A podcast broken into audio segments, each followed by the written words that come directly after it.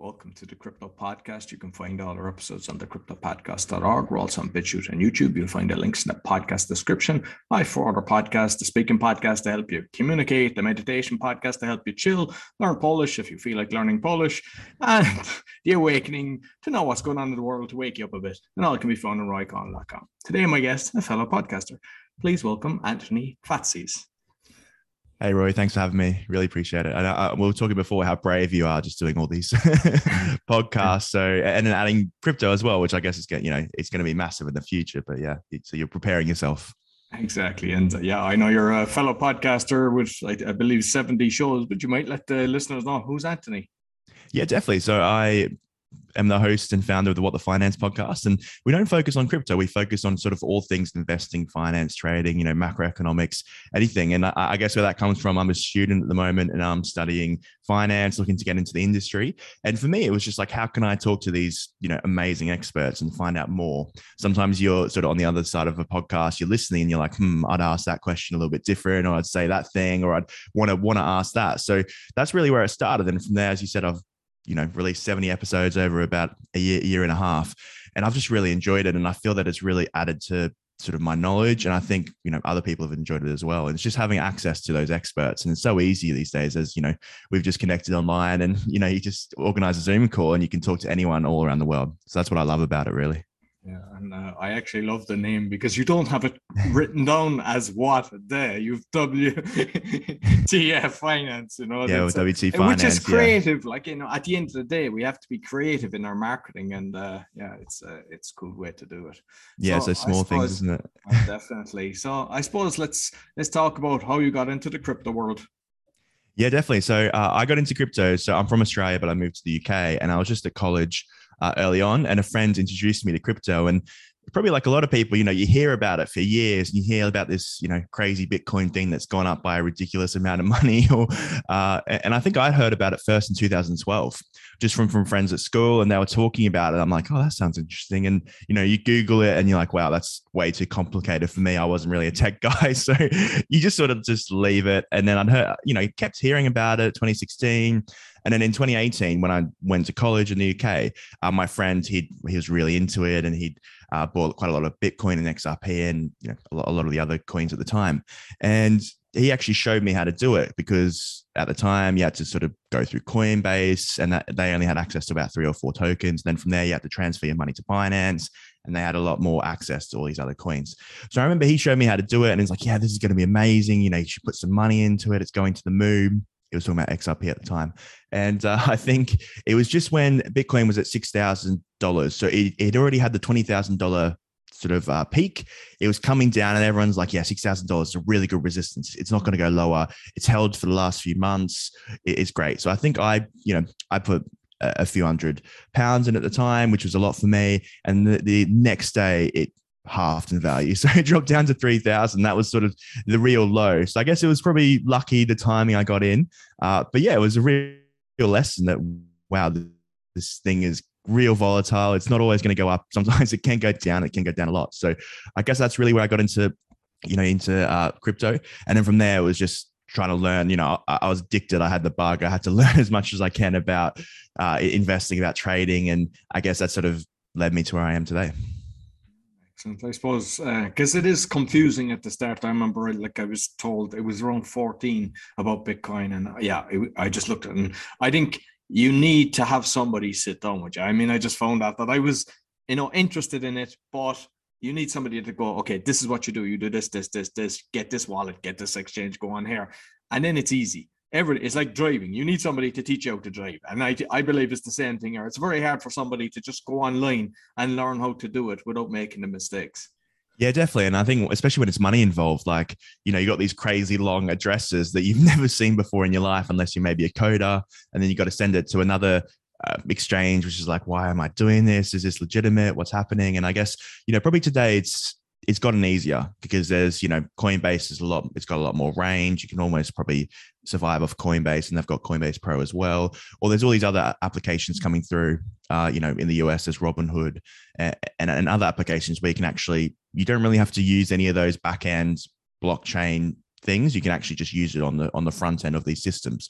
So i guess for anyone who wants to get involved in crypto it's quite easy just for, maybe for the appreciation value of it. But i guess you know if you want to develop or if you want to get more into the nitty gritty of it then as you said you still got to someone's almost got to show you yeah exactly and uh, wallets then like the cold wallet what one do you actually recommend so I don't actually have a cold wallet. So I'm uh, at the moment, uh, which is probably not a good idea, but I have been thinking, like philosophically, you've seen what's happened, I guess, and this might be on a bit of a tangent, but you've seen what's happened.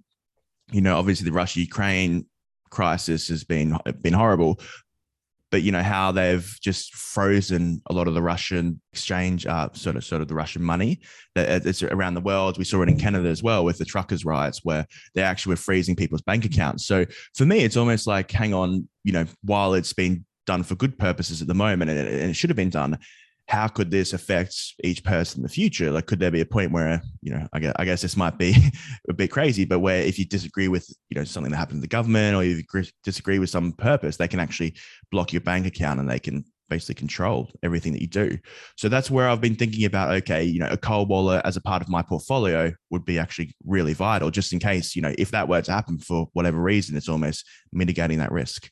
Uh, so, but I know obviously Ledger's quite quite popular and all, all those ones but yeah, at the moment, I just use a, a warm wallet. I'm taking the risk. yeah, yeah. No, because uh, like though, is it Mount Mount Gov was the one years ago. Gox, yeah. I was at uh, Gox two, 2009. So basically, yeah, somebody had hacked into that. So that's just the the risk, you know, by not using you know the the cold wallet. And i like kind of if you're familiar with agenda 2030 and everything i i this is all orchestrated and i think they're gonna you know you know they want you to own nothing and be happy and i'm convinced they're going to take all your money they've already done it in cyprus and uh, you know because you mentioned you know yeah. you greek Greek uh, if in the family. So like you, you, probably are aware of that, but most people wouldn't. But they basically just took uh, money out of their accounts, and yeah, and that was part of the EU, which is kind of okay. Yeah, that was really interesting. So, you know, I guess most people in the Western world have probably heard of bailout, where yeah, you know, the government's actually giving you know people or uh, companies money.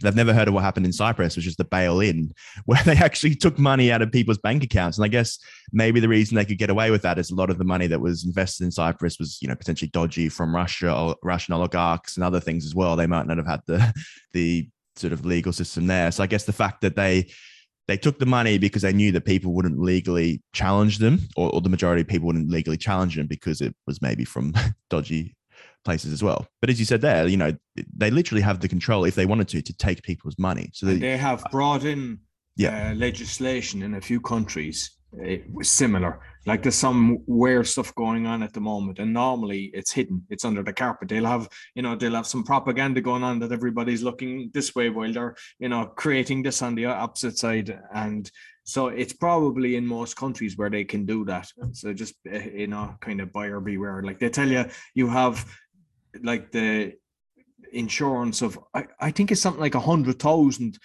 in in your account. So if you've got 10 million and the bank goes belly up or whatever, it's like, yeah, you're only going to get a hundred thousand. And to be honest, I'd say good luck with getting that because at the end of the day, who are you going to go after? Like, you know, I you know, I think it's just kind of to give people confidence that they leave their money in there. But I personally believe you'll never actually see a penny of it if something like that ever does happen.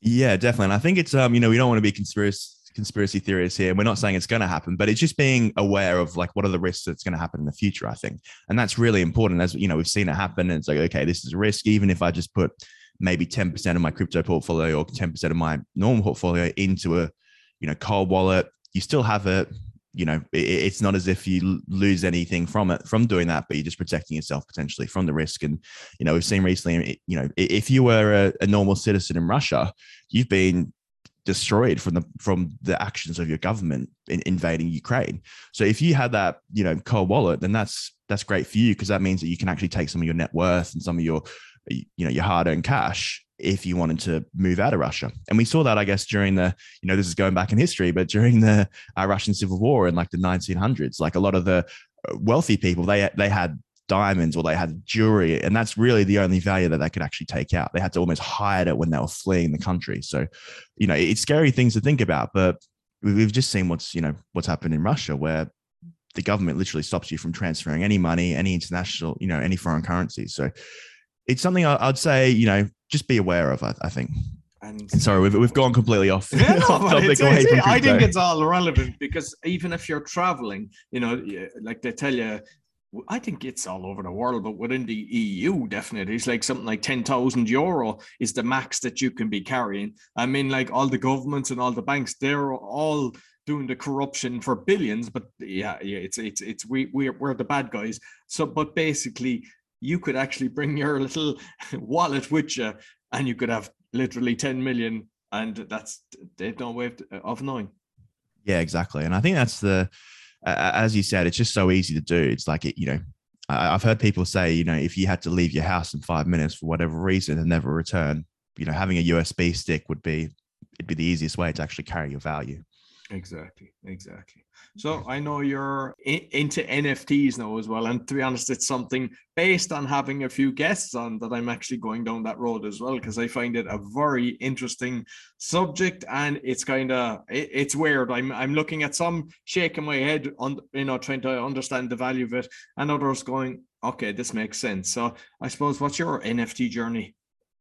Yeah, so I actually just got involved in it last year, probably similar to others. You know, you hear about the hype and you're like, you know, I was already involved in crypto and I'm like, hmm, you know, what is this? How, how can I learn more about it? How can I research it?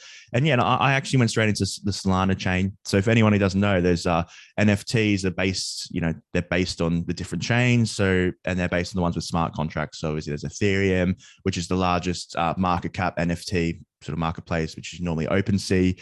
Uh, so that's the most popular. And that's where, you know, probably the ones you've heard of, like the Bored Ape Yacht Club, the Crypto Punks, all that stuff.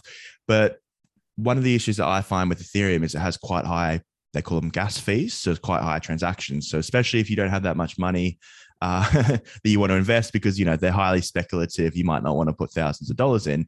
If you were to make a transaction, it can sometimes be 50 to 100 US dollars just for one transaction, which is for me it was a bit ridiculous. Yes, so yes. yeah, which is which is for a lot of people it's a high barrier to entry. So I went to the Solana blockchain, uh, which is it has a lot lower transaction fees and it was quite new when I sort of entered in the NFT space. I think they'd only been around for about a month. Uh, so yeah, that was something that you know it, it, was just learning about it, getting into the ecosystems, finding out. And you've probably experienced this. There's there's a, a lot of pump and dumps. There's a lot of rug pulls where say these founders they you know they have a mint which is where people can sort of buy the nfts and then from there they might have promised all these you know aspirations or a roadmap that they're going to do in the future but they just don't do that and they just sort of uh, leave. They've taken the money, they've gotten, you know, sometimes millions of dollars and then they're left. So for me, it was really trying to understand okay, what are these, you know, what are the goods projects? What are the bad projects where they might just leave and learning from that? And I've definitely uh, learned the hard way with some of the some of the things. I'm sure most people have with, with some of the rug pulls, but that that was really what happened for me. And then now I've been really looking at the technological side of things, and you know, there's something called the Gartner Hype Cycle, which might some people might have heard of, and it's like a Gartner is a company that's sort of consulting company, and they're looking at the the hype of different technologies. And at the moment, they think that NFTs is at the very peak of the hype cycle and it's just going to crash down. And they call it sort of the trough of disillusionment afterwards, where similar to maybe Bitcoin and crypto, sort of when I started, where you know the price crashed, everyone, all the casuals were just like, nah, you know, we've lost all this money, we're not going to look at it, we're going to sell out. But the people who are really interested in it and the people who are actually really developing sort of you know the ecosystem were still there and they're developing and they were the people who now that we've seen you know further uh, increase in value of crypto they've benefited. And i think we might be sort of getting to that stage now. Obviously it's it's not smart to predict these things but i think we might get into the point where maybe there's sort of we might see a drop in value for majority maybe not all the nfts but there's going to be lots of work happening in the background lots of people developing things and that's really where a lot of the value is going to come from I mean, I'm I'm currently working on uh, creating digital art with some fantastic artists, and I see value in that because I can have a frame on the wall with a beautiful piece of art that's actually moving, and you can change it every month if you want because sometimes people they have art for a certain bit of time, and I can see true value in that. Whereas, I don't know, ape or froggo or something like that, that's kind of like speculation, or uh, for me anyway. I I I, I you know, but after kind of researching it more and looking at it, it's like Nike shoes or Trump different cards.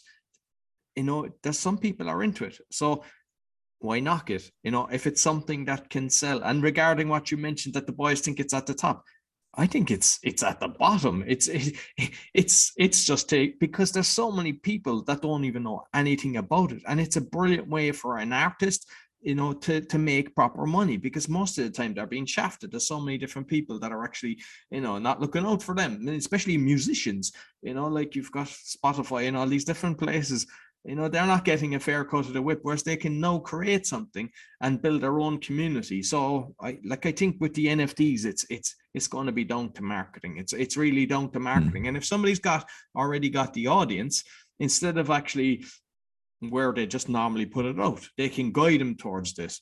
And I don't think anybody that's in the NFT world was go, no, I don't like this. I'm getting out. It's like, yeah, as you mentioned, you'll have a few people coming in that are like just getting in for speculation. But if you get in for the true value of something, I think you're in it for the long haul. Yeah, I completely agree. And as you said, the people who've come in for a quick buck, they're the ones who are the ones who maybe have experienced the most loss. And then from there, they, they leave straight away. But as you said, it's, you know, there is the value, especially with artists. And uh, for them, the royalties are, are massive. And I think you know, I guess we've seen it. You talk about people with a big audience like Gary V. Again, for Gary Vaynerchuk, he's a, prime example. He's made, I'm pretty sure, hundreds of millions of dollars through his, you know, NFTs. And a lot of it hasn't come from actually selling them. It's come from the royalties. So, you know, he can take 6% of every sale that happens of his NFTs after the fact. sort of after he's sold them. And that's really where the value comes. And I'm thinking, you know, for my for myself as well, it's like, how can you because there has been a lot of maybe negative vibes around nfts from the public because a lot of them think it's you know very speculative and it's you know a waste of money there's no value in it at all even though we might disagree with that so it's like how do you incorporate nfts maybe to your offering without turning away a lot of your audience who might not be interested and they might not see the value of it and sort of where i see from my perspective it's almost like if you give it if you give these nfts away for free. And it might be to your, you know, best supporters or to, uh, you know, people who they might do something. They might be a part of your membership. It might be some things like that. You give them away for free. So they get it, they get value out of it and they're happy. But then you're in the long term, you're getting the value from them, you know, selling it on and taking profits because you're getting the royalties. That's where I see a lot of the value potentially coming from, where, you know, you're saying, because as I said, there's, you know, I watch a lot of things, you know, to do with mm. gaming, to do with all these other things. And the general person has quite a negative connotation about NFTs. They think sometimes it's a scam. So it's like, how do you, you know, provide the offering, which is, as we know, is a great technology, which can provide great value for people without getting that negative connotation as well. So that's maybe where I say, you know, you provide for free. And then from there, you're benefiting from the royalties because, you know, if it's 6% of sales, even if it's a, you know, they're only a thousand dollars at the time, you're still making $60 per sale. And then from there, you can reinvest that back into your, you know, your company or back into anything else. Yeah, and same with you know whether it's art or whatever, you can have one of a hundred or one of a couple of thousand, and even charge a buck, but you could end up getting a lot more for that than if just selling it normally. And you know, there's that, and I think I, I thought Gary V is charging 10, maybe it, it, it's varying on the different one he's doing, but I heard 10% uh, commission is what he's actually charging on some of the yeah. with the with the royalties. And I mean, I've looked at some of his stuff. There's one thing, it's like, and I'm like, I don't really get the value in some of the stuff he's doing. You know, maybe I have to research a bit more. But I was looking at something with a B, and I was like, it's like a computer game I played 30 years ago. You know, so I know I'm not really getting it, but you know, I suppose he definitely he's brilliant with marketing. He's got a fantastic audience. You know, people love his actually, you know, his style.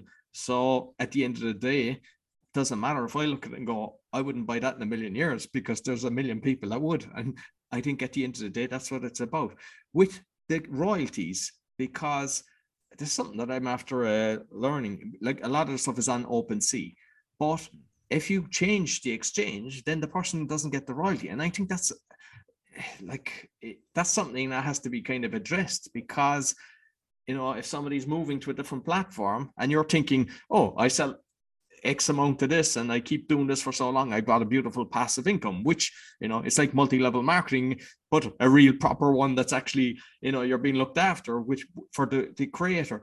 But I'm not sure how many people will jump based on the different, uh, you know, not having to pay the actual royalty. But Well, there's I- other exchanges are charging 15% to sell it, whereas OpenSea, I think, is like two and a half percent. So they definitely they're preventing a lot from jumping based on that, but not sure what your thoughts on that. Yeah, well, I think um, from from what I know, and I, I might be wrong, but the royalty is actually in the contracts. It's in the smart contract of the NFT. So I think it's it's not down to OpenSea paying for it. It's actually down No, to. I've I, I've actually read that. that that's oh, really? I'm, I'm I yeah, and and I double checked it with somebody else who's actually big, in the the crypto world. So Yeah. they're actually saying no, that's the way it's done. Which yeah, I would have thought exactly the same thing. That yeah, the contract is based on this. So as as soon as the sale is done, it automatically you know it's not baked because if it if it came back to the guy that's actually doing it, then you've got fraudulent as well with one person. Why would I bother giving the percentage to the person? You know, so Yeah. it, it would be automatic, and that's how it should be done. But no, that's that's that's what I read, and then I double checked it, gone, ah, that's a bit of a shame. And the other person confirmed to me, like so. It's Yeah, uh, that's quite concerning. And I think the the more that happens, and if you know people try and get around it, the more legislation that will come in and the more regulation. Because you know, someone like Gary Vee, he'll I don't know if he would, but you know, or someone else maybe they might take it to to legally. Because I know that there have been a few sort of NFTs that have promised these great things of like uh, you know almost dividends every single month.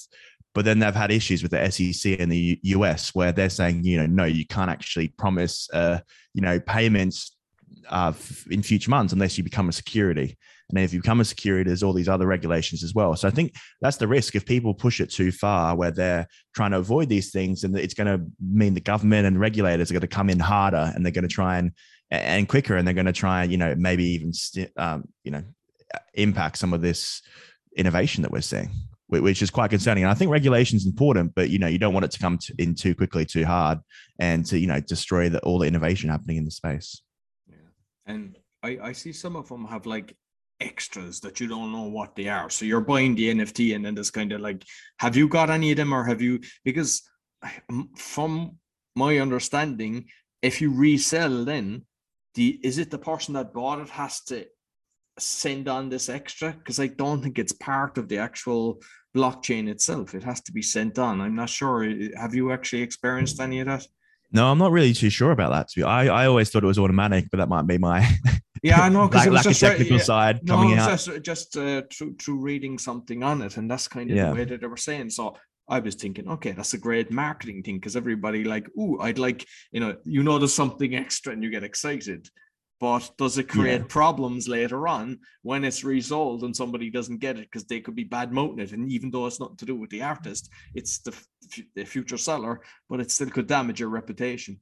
Yeah, definitely. Well, I I know there's um there's been things where like they actually don't release the art. So I'm not sure if you've seen that where you buy it, you mint the NFT and the art hasn't actually been released yet. So from there, it's almost like a reveal where you know it depends. So you don't know what rarity you have, you don't know what art you have, you don't know what it looks like. So you know you can either if there's lots of hype behind the project, you can sell it on and maybe make a small profit, or you can hold it and potentially make a huge profit profit in the future. But then that's also I know a friend uh it, it was like a mafia one that they had on and you know even everyone was interested in there even gary vee and then they absolutely they screwed up the contract and it basically went to zero because everyone you know they lost trust and faith in the project and that's what i found it's all about the trust and the faith and it, a lot of marketing as well to the actual value you know as you as you mentioned there you know you look at maybe uh bored ape yacht club or uh you know I think Suzuku or, or there's one of the, another one that's come through, uh, Azuku, sorry, and uh, you know, CryptoPunks does, does the art look that very good? Probably not. But then there's that people find value in and they, you know, keep putting the price up. I've seen one recently where there's ones, I don't know, is it called Trump, but it's Donald Trump. and it looks like kind of Beavis and Butthead graphics. So not very great graphics. And there's just different things. He's got a hat on, Make America Great. Then he's got, you know, like uh, Indiana Jones hat with a patch and it's like all different things. And the prices were, I think, I, I don't know, was it, a- I, I'm sure it was 10,000. And I think this is the second round that they've done. But the prices were like from $500 to 2,750 and loads of them were sold. And I'm like, eh, you know, it's Mhm. like, uh, and but if I think of the artist, because a good programmer, there's less than 15 minutes work in most of the changes that you could see. So even if you say he took an hour, like the amount he's made millions on this based on that. And I suppose it's all most of the people buying that would be buying it on speculation because you could hardly say, "Oh, I want to have fifty of these kind of you know crappy drones." Yeah, well, I think it's um, and it's something that you know, if you look at what happened in 2018 with the um ICO bubble initial coin offerings, uh, you know, they were massive back then, but most the majority of them failed. If you look at it, majority of them didn't actually uh, deliver what they promised. They really, you know, some of them were pump and dumps and just did it for the money. Some of them just overpromised and they they were legitimate, but they just couldn't deliver it. And I think we're going to see the same. You know, it's the same for businesses, I guess. If you look at it, you know, they say for you know only 95% of startups you know maybe 5% of them are still around in five ten years and then it sort of get lowers down on the ones that are successful and become you know the ipo and become these massive tech companies so i think that's going to be the same for nfts it's going to be you know the majority of them are going to you know they might not fail but they're not going to appreciate as much as the maybe investors or speculators want or they're not going to be able to deliver the actual uh, promises behind it so the roadmap that they've promised. But there's there are going to be that few where people are going to make a lot of money from them and they're you know they're going to deliver great things. And i guess you know that there's a few games that we've seen that have done really well and there's a few other things as well that we've seen that you know if you look at CryptoPunks, they were free in 2018 you could literally mint them for free just for the transaction fee and now they're worth hundreds of thousands of dollars so it's it's, it's hard to know so yeah, I mean, you could even have different stages. So you release, and it's just getting the community because everyone wants something for free. But it's, I, I think there's probably others trying to copy that because I've heard of people, and you, you know, you can see beautiful art and everything, and zero bidding on it. And I've seen stupid stuff as well. People putting up a picture and trying to get 200 bucks for it of something that, you know, yeah. Well it's all about the as we said marketing and the and the following. And if you have a following of people who you know like your work and like what you do it's going to be a lot easier for, for you to be able to sell them this nft that they you know and and hopefully it's something that provides them value and that's good you know good for your brand and good for their brand as well. And i think that's what we find a lot of the especially the ones coming out now that they've got a big following either through building it through hype through offering great things through uh, you know building a massive discord or it's through their own community that they've built up over multiple years and now they're pro- trying to provide value to them and with the the whitelist, then what's typically included in that? So a lot of the times it's just uh, actually minting early. So for anyone who doesn't know, to get an NFT when it first launches, you have to mint, and that's just basically. Uh, you know, you, are interacting with this contract, this smart contract on the Ethereum or on the other blockchains system, and then from there, it you know sometimes takes a little bit of time, and then you actually get a you know you pay for this uh, NFT, which then is put in your wallet. So, what a whitelist normally does, uh, because anyone who's actually tried to do a mint, especially if there's lots of hype, uh, it's pandemonia. You know, there's all these errors because there's so many people actually trying to mint this one product. So, so there might be 10,000 NFTs being released, but there's 100,000 people trying to mint it. So the you know the website crashes. The you know the, the, smart contract. There's so many issues with it. You can't load. It's almost like if you're trying to buy you know a ticket for a really popular event, say the Super Bowl or say, you know, uh, the World Cup final or something, just things break because there's so much demand on it. Uh, and then the issue as well with Ethereum is you actually you might pay the gas fee, which you know we mentioned it could be fifty to hundred dollars, but you don't it doesn't even work. So you're just trying to mint the thing and it doesn't work. So what the whitelist does is actually provides for a certain amount of people early access to be able to mint it. So it might be, you know, 24 hours ahead. It could also provide other, you know, benefits as well. But that's normally what I've found. It's really just being able to mint it at, at an early stage. And a lot of the time that's for people who, you know, they've actually helped the community early on. So they might have shared it. They might have gotten more people involved in the sort of in the NFT, almost build hype. And yeah, you could say it's almost like a pyramid scheme sometimes where, you know, the more people you get involved, then you get this benefit of actually being in the whitelist, which is uh, I, guess that's good marketing wise, but then it, can be sometimes uh, sort of some red flags as well. So I guess if we talk about red flags and some things that I like to look out for when looking at projects, especially if they're just starting, uh, you want to make sure that the t- there's a team and that, that you know there's as much transparency about the team as possible.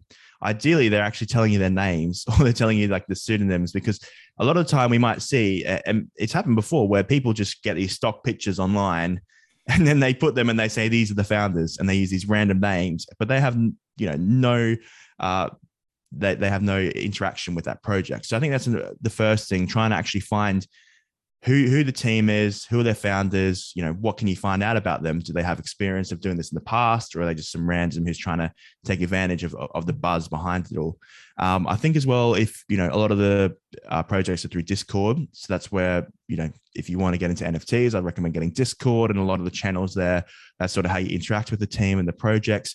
Just make sure that you know who who's talking in the Discord. Is it just people looking to try and you know make a quick buck. They're talking about, oh, this is going to go to the moon. This is going to, you know, this is going to go to a, a, ridiculous time. Is that what they're talking about? Or they're they actually people interested in the value they're going to provide? So is it a game where they're going to provide this great platform in the future where you can almost, you know, play to earn or something like that? So I think that's something as well, looking at the audience, looking at, you know, what are their, what, what are their needs? What do they want out of this project? Because if they're just going to try and sell it really quickly for a quick buck, once the price goes down, and we've seen it, people will mint a product they'll mint an NFT. The price goes down after five minutes, and they panic and they try and sell to recoup as much money as they can. so that's going to be quite detrimental for the actual value of the NFT over the long term, and you know the community as well. So I think that's another thing as well to, to watch out for. Um, and yeah, those are the main things. Really, the main focus will be the developers or the, the team and what have they done in the past, and you know how good is that. And they won't give you an exact it won't be mean that it's definitely going to succeed, but it's going to give you a great, much greater chance of that they will succeed. With the Discord, then, because what I've noticed, I mean, I use Discord and I'm in a few different groups, but it's like, no, I, I everything I do, I use my name because I believe in full transparency and but I don't see anybody with their name. They've all got code names and everything. And it, like, can you actually, by going into that, hitting the links and stuff like that, can you figure out who somebody is and kind of realize that you know they they haven't got 500 different kind of uh, usernames and they're you know spamming people or trying to you know do some fraudulent activities. Yeah so it is quite hard. A lot of the times they might have a twitter. Twitter's sort of so if you get getting into nfts to start with discord and twitter are really the two platforms where it's most popular. And that's something you know i'd never used twitter before until i got into nfts and then you go there and it's where a lot of the uh, you know I guess a lot of the things are promoted, and from there they try and get you on the Discord platform. So that'll be one important thing. Just seeing if they have a Twitter, you know, and, and then from there you can actually look if the, you know, they have this amount of followers, how much interaction do they have? If they have like 100,000 followers or 10,000 followers and no one's liking into the stuff, they've just started posting okay, it's going to look, you know, fraudulent. But yeah, because you can buy users. Just for those that don't know, yeah, with TikTok, with every single social media, you can buy users. So you can have a hundred thousand, and that's how I do it. Actually, even with guests and stuff like that, I go through it, and you can actually see the the interaction. Sometimes you see somebody they have only three hundred followers, and they'll have way more interaction than you know somebody with hundred thousand or two hundred thousand. Yeah, exactly. And that's the thing. Like, you know, as you said, we see it with guests, and I, I'm the same. You see these people that got 100,000 followers, but they might get five or six or seven likes. And you're like, mm, yeah, they're, they're dodgy. And I think that's the thing. It's like looking for all these small things. And it, it does take time. It's nothing that, you know, I can't tell you all the things to watch out for because there's so many of them. But I, I think that's the main thing I'd look at. Go to Twitter, see what they have, go to their website as well. Uh, and another thing is like see who's interested in it, see who's involved, because there's quite a few names in the space who you know are quite reputable and they've been around for a while. You know, in Solana, there's this guy called Soul Big Brain, so and he's quite uh, on NF, on NFTs on Twitter, and he's quite well known. He's been involved in quite a few good sort of you know uh, NFT launches, but not just that, just sort of you know, looking in, into it and doing the due diligence as well. So I think that'll be the main thing. Find those people who, you know, have a lot of knowledge and they've been involved in the space for at least, you know, at least a year, I'd say. Because if you look at NFTs, you know, they've been around for two years by now, so, longer than that, about seven years. But really, the most popular part of it has been the last two years. Excellent. And you, like you, you mentioned, uh, like Solana and it, the, the gas fees with Ethereum. Uh, like with Ethereum 2.0 that's coming out. I'm not sure when we've been hearing about a while, but like, should that then, in theory, kind of make it a, a, level playing field? Because I see that Ethereum seems to be the bigger one, but at the end of the day, not everyone. It's okay when you're investing, in know, big bucks, you know, in the thousands, but most people, you know, even a hundred bucks might be a lot of money, you know, if they're a student or whatever, and they don't want to be paying high gas fees. So I will 2.0 be the, the solution? Hopefully, and I think it's uh, it's something that's been talked about for a while, as you said. Like that, it was meant to be implemented, I think, last year, like last September or something, and it just hasn't. And I think that's the issue. Like these systems are so complex and you know they have they're, they're all going about it different ways like ethereum's going about it sort of similar to normal developers where you're just like mvps and you you're reiterating you're reiterating you're trying to improve the system whereas something like cardano is like they're going about it the complete opposite even though you know uh Vitalik and and Charles, they started actually on Ethereum at the same time. Whereas Cardano, they're doing it, they're trying to do all this research, they're trying to do all the academic research, and then from there implement it. So they all have their different ways of doing it. And I think the issue with Ethereum is they've, they have promised this for so long, and it's meant to be implemented for so long. And I think once they implement it, it will be great, as you said. It will. It's going to reduce the supply of Ethereum. It's going to reduce go from a proof of work, which is currently what Bitcoin uses as well and requires a lot of energy, to proof of stake which will then, you know, rather than using energy and rather than using computer power, you're going to use actually staking your Ethereum to then, you know, increase the stability of the system. And I think that will greatly reduce the energy costs. It will greatly reduce, you know, the fees. But when will that happen? Because they're such complex systems and trying to, you know, as I was saying, it was meant to be released at least six, seven, eight months ago, but it hasn't done yet. But it, it, will definitely make it easier for people to access, easier for them to transact, and it will be able to re- reduce the barriers to entry, which is important because for a lot of people, you know, these things are so speculative and uh, for, for that, for, in their opinion. So them putting thousands of dollars in, especially if maybe if they've got 10,000 pounds or dollars to invest, they don't want to put 30 40 50% of their you know uh, net worth into that. They want to maybe put you know 1% or even 5% of it at maximum. And i think that's where the value of nfts will come from. Once the barriers are lower where people can just put that small amount in from there you know that they're more willing to do that. And uh, just uh, finally with twitter elon getting kind of you know taking over. Because unfortunately twitter like a lot of the social media channels it works on negativity. So the guys that are posting horrible stuff are actually you know getting put up and something beautiful is nobody seen i know there's a lot of them using for, for nfts so basically people start following the people that show it so and that's kind of different because and it's a positive as far as i'm concerned rather than a lot of the gunk that's out there and people listening to just terrible things. But it would seem to me like a good thing because he's in the crypto world. Yeah, definitely. I think it's uh it's it's hard to know what will happen because if anyone who's been following it, he's made an offer, and now the board uh, of of Twitter, who really have before it goes to the shareholders, the board have to agree for the shareholders to be able to vote on it, and the board are really not wanting that to happen because if you look at them, they have no they have no skin in the game. They don't own any Twitter shares. They don't, you know, they have no reason to actually send it to the board because if Elon Musk takes over, he's going to basically fire the whole board because they've haven't been very good for the shareholder. They haven't helped increase revenues. They haven't helped increase, you know, pro- monetization or profit or really done anything at all. They're just there because it's good on their resume, maybe that they're on the board of Twitter. So I think if he comes in, it will greatly benefit as you said, uh, you know, NFTs, and there's the thought of actually incorporating it into Web 3.0, uh, which would be quite interesting. And you know, I'm not sure how that would work, but we'll see. But I'm not too sure if we will see a takeover. Um, you know, they've implemented the poison pill tactic, which hasn't been used since Netflix in 2012. Before that, it was used in the 1980s. So basically, how that works is they don't want someone to take over because what Elon Musk is doing is going to be called a hostile takeover because the board don't want it to happen, but he's going to try and buy up as many shares as possible to then, you know, get 51% of the ownership and then be able to take complete control of the company. So what they would, what the board can do is they can in, incorporate something called a poison pill, which means if Elon takes over more than 15% of the company of, of ownership, that they can then the company can then sell shares to other shareholders at a massive discount.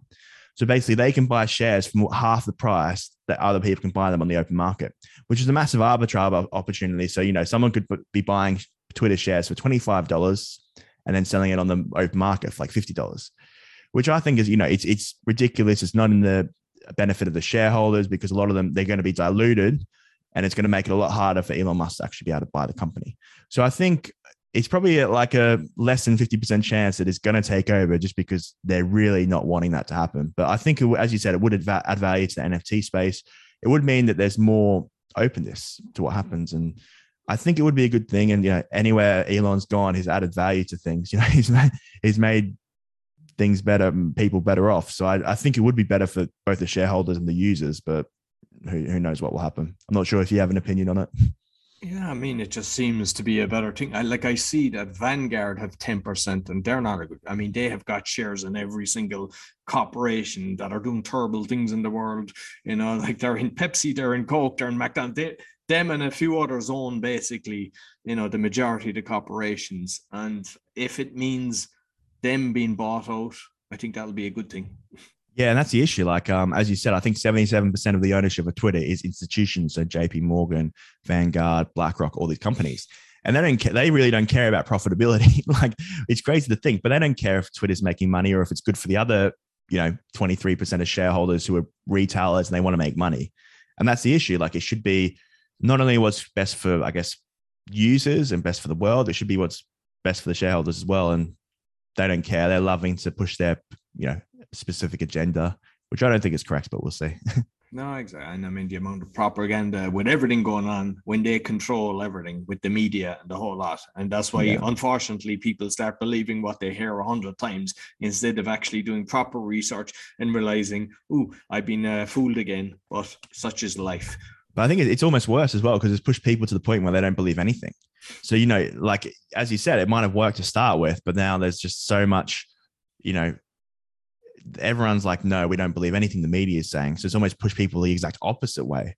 So I think you know you need to have trust in these institutions and these systems because at the end, like we've seen it with CNN, which is you know I guess you could say it's sort of more of a left-leaning platform. They've tried to release there uh, recently. It's like their own Netflix, and it's just bombed completely. And their viewership has dropped drastically since Trump's been, you know, kicked out of office because that's that's all they had. They had this hate message, and you know people don't want to hear that they want to you know and they don't really trust them as well. So i think that's the issue. If you try and regulate speech and try and regulate things it almost pushes people to the opposite spectrum which isn't good. We want to you know even though some conversations aren't you know they're not pleasant and they might not uh, you might might not make us feel good they're important to have.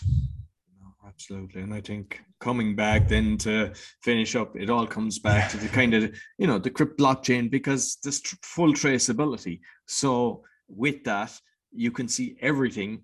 And even with sales of art and whatever, like, cause like I, I was seeing recently about uh, some guys, they made millions having fake wine. So they pretended it was, you know, all this uh, Grand Reserve wine worth, you know, hundreds of thousands, and people were buying it. And yeah, it, there was no way of proving. And it was actually uh, the, the, vineyard said, We never released this one. And that's how they got caught. But they were gone, the money was gone. And there's a load of that going on. But with actually full traceability, I think that we're, we're on the ground now at the moment, same with the NFTs. There's a lot of scam artists and everything but they're getting caught out and they can only do so much. And the people, like people are getting caught, they're getting caught in the rug pulls, they're getting caught in the different things. But by I, I believe that's how you become stronger in life. You know, you, you're going to get knocked, but it's a case of don't run the opposite direction. Just go, okay, how did that happen? How can I prevent it from happening again? And then you just kind of move on. And the good guys start sticking together. And then we just kind of and, and that'll just grow. And that's the way I believe it's going to work in the in the crypto world.